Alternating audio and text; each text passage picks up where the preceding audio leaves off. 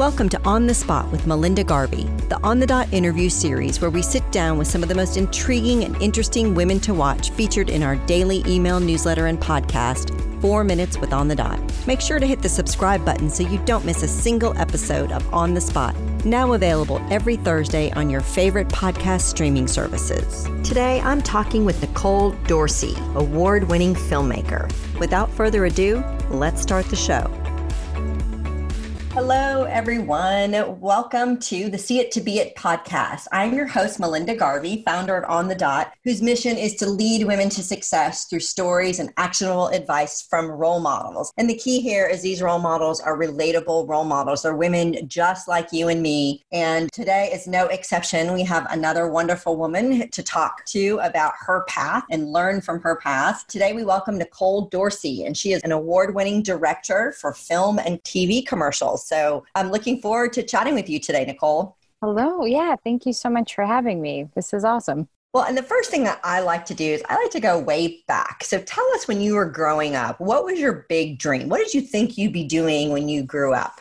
Well, you know, it's maybe it's not funny, but I always wanted to be a director. I was an only child, so I spent a lot of time alone, and storytelling became a big part of my playtime. I guess inadvertently I was blocking with my Ninja Turtle figurines from a very early age.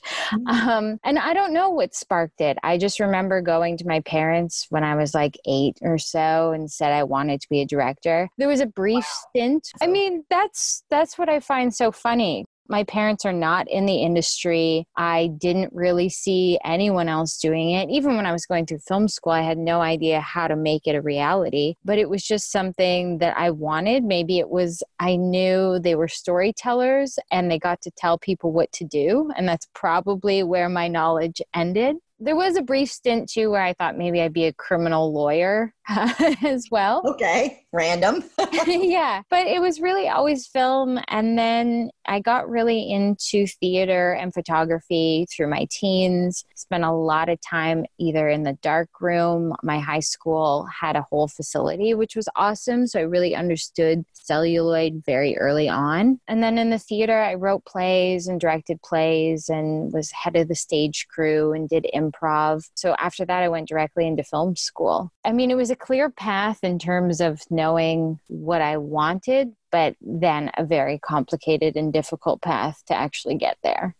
Very interesting. So, tell us about what you're working on now, because I know you just had a new film release in September, was it? Yeah, my feature Black Conflux played TIFF. We had our world premiere there in September, and now we're doing our festival circuit for the next little bit before hopefully a limited theatrical release. Oh, very cool. And so tell us a little bit about the film and what inspired you to do it. Yeah, I mean, I've been working on this film forever. The idea came to me in 2010. I was hitchhiking through Newfoundland, which is off the east coast of Canada, and was just really struck by this idea of hitchhiking and how do two people from seemingly different worlds meet. And I was also very interested in true crime. So then, how do two people that don't know each other meet in this sort of catastrophic way? And the story then morphed into a story about identity and isolation and what masculinity is and femininity. And it's all set in the 1980s um, in this psychological drama. Hmm, sounds very intriguing. Well, I, I hope yeah. it does get a release so we can all see it. Yeah, it's, it's dark, it's haunting, it's twisting. Yeah. like all the good things. Yeah, I hope so. yeah, absolutely. So I'd like to kind of talk about just being a woman in this industry. Did you ever, or do you even still now feel like you weren't taken seriously, you know, and have you faced any discrimination or any particular hurdles you feel like, you know, is being a woman in this industry? I mean, of course. I don't know if any woman that's been in it for a while hasn't faced that. I mean, very early on, I got a lot of I'd say head pats of maybe when you grow up, where I'd watch my peers who we had similar accolades in at festivals and, and whatever. But when I'd enter a meeting, it wasn't the, oh, young, fresh face ingenue, let's give her a chance, let's give her some money. It was, you know, maybe one day, whereas I watched my male peers receive a lot more support or encouragement. Yeah. And I, I think very early on, too, I didn't even know this was possible to be a director as a career. When I got out of film school, I mean, I grew up in the suburbs. I, I, didn't grow up surrounded by filmmakers or anything. So I really was like, oh, is Kathryn Bigelow the only, you know, feature director making a living at it? I was very naive. And of course, there's countless women that have done it for a very long time that are incredible, but that was how narrow my scope was of understanding. So I thought it was very difficult to actually have a career. So I did many other jobs within film while just making shorts and other things on the side. But I think now perseverance is definitely key in this industry. And I think now I like to go forward as much as I can, not referring to myself as a woman. Yeah, I'm so tired of phone calls where it's like, oh, we're so excited to talk to a female director. I'm like, oh boy, do you say that to the males? It feels like it's a, a label so that everyone can pat themselves on the back now for talking yep. to me, or like I have a special waiver to enter into a space because I'm a woman and I don't feel like it's a special waiver because I've worked, you know, over a decade to get to where I am now. Right. It wasn't like I was able to walk in the door simply because of, you know, identifying as a woman. It's a complicated space that. I'm glad the pendulum is swinging but I'm also very excited to move on from constantly being referred to as a woman mm. and just being a director. That's, right. that's all I want. Unfortunately, I think that's probably a long time coming, you know, for all of us and just in, in any industry, you know, there certainly is still a pretty big uphill battle. But mm-hmm. I think that mm-hmm. the things that you're doing and so, you know, countless women and getting that recognition and continuing to push and to persevere is critically important. And one thing that you said struck me is you sort of talked about what is Kathryn Bigelow being, mm-hmm. is she the only director? And of course, there are many others, but it's sort of this see it to be it concept is they're not getting the recognition. So they're out there, they're doing the work, they're doing great work, but they're not getting that recognition. I think that we see that in so many places. So you know, I think that you actually tweeted once. I have a quote here that saying it's hard to become what you don't see. And of course, that's our whole concept. It's the name of our podcast, the See It to Be It podcast, and something that we're super passionate about, you know, and trying to highlight. So I guess that in terms of opportunities for women in your industry, I mean, do you see those increasing? Do you feel like there's enough opportunity? And why is it important to have female representation? I do feel a shift. I, I, think I feel the biggest shift in television. I think we're seeing a lot more women directing episodic these days. I do feel a shift in features. I think the difference, though, is the budget level and whether you're involved in studio films and franchise films, because obviously that is what the mass public is going to be seeing. And I feel the least shift in the commercial world. I feel like commercials are still incredibly dominated by men. There have been amazing initiatives, Free the Bid, which became Free the Work. That was incredible. And obviously, I work in commercials. So I was able to work kind of within agencies that had signed up for that and seen a shift. But voices that are outside the sort of norm of are so important because like i said in that tweet you can't become what you don't see. And also we all as viewers want to see part of our stories on screen. And i'm not saying that only a woman can direct a woman's story. I don't believe that because i for sure want to be able to tell stories that feature a lead male as well. But right. it's just another perspective. It's another life experience. There are universal experiences that women have that we can bring to film. But my experience is not going to be the same necessarily as another woman's. Of course, we grew up differently, right. different places. So I just, it's about more voices to me so that a little kid that never saw, you know, themselves on screen and feel so alone somewhere can learn from that. I mean, I have red hair. When I was a kid, it was like I grasped, it was like, oh, the Little Mermaid, which is another topic of the story. But I was like, oh, she has red hair. I can identify with her. That could be me da da da. And that's just like a physical thing. But for an emotional and character arc, it's just we need more voices. And we also have learned very quickly that it pays off, right? You know, The Farewell did incredibly well at the box office. Black Panther did incredibly well at the box right. office. Wonder Woman, you know, it's not a risk that we've been told by executives to have, you know, voices that are either female or non binary or people of color. It pays off financially. Well, and it's interesting because that translates directly into the corporate and entrepreneurial world as well, just in general, that, you know, now all the research is out. You know, it's in black and white now showing that companies that have women in leadership positions are more profitable. And entrepreneurial ventures, you know, women, they raise less money, but they actually spend less for a higher return. I mean, it's out there now. This is exactly that. So, I mean, it really doesn't matter the industry or what you're doing. But I think that's sort of that enlightenment of, look, this is a good thing for everyone. Because the biggest newsflash is that, you know, when women do well, our economies do well because we pump money back into the economy and we pump money back into our families and to you know our just organizations and you know it's just important to the ecosystem. Oh 100% i think that it has been this myth that was created that women are a risk and that's just so that the powers can hold on to their power. I don't know where that information has ever come from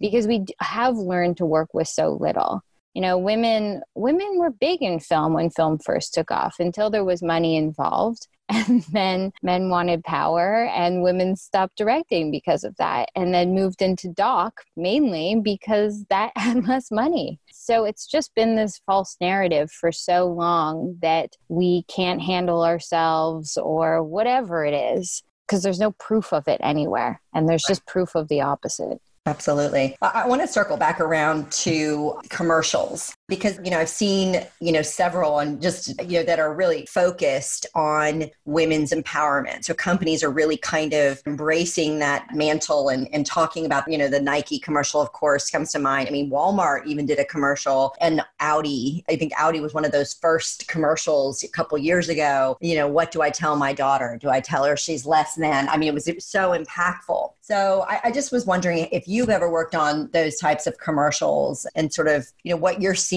out there with these companies, you know, producing them. I have mixed feelings on both sides. I think, in terms of being a viewer, I think that it's great. It's really important to have that messaging out there as a viewer so that, yeah, young women feel empowered coming up. They also feel like they're part of the conversation and uh, have a voice. I think on the other side, you know, it's a little bit difficult, really, um, because these companies, not all of them really care about female right. empowerment. A lot of them, it's a bandwagon to jump on. And I won't name names, but I have worked on one. And, you know, it's all about women empowerment. And yet I didn't get paid. Mm. Right. And uh, yeah. And I've pitched on other ones where I've been told this is a women's initiative, blah, blah, blah. And we do a really good pitch. They love the ideas. And then the actual directing job goes to a man who's, you know, been in the industry for 20 odd years and has quite a successful career, but that's the person given the chance. So it's a little bit of lip service, it's a little bit of the ad game. I think on that side it's it's pretty tricky because overall I'm very happy those messages are out there because that's important for the public, but I think it can be a little bit slimy on the other side.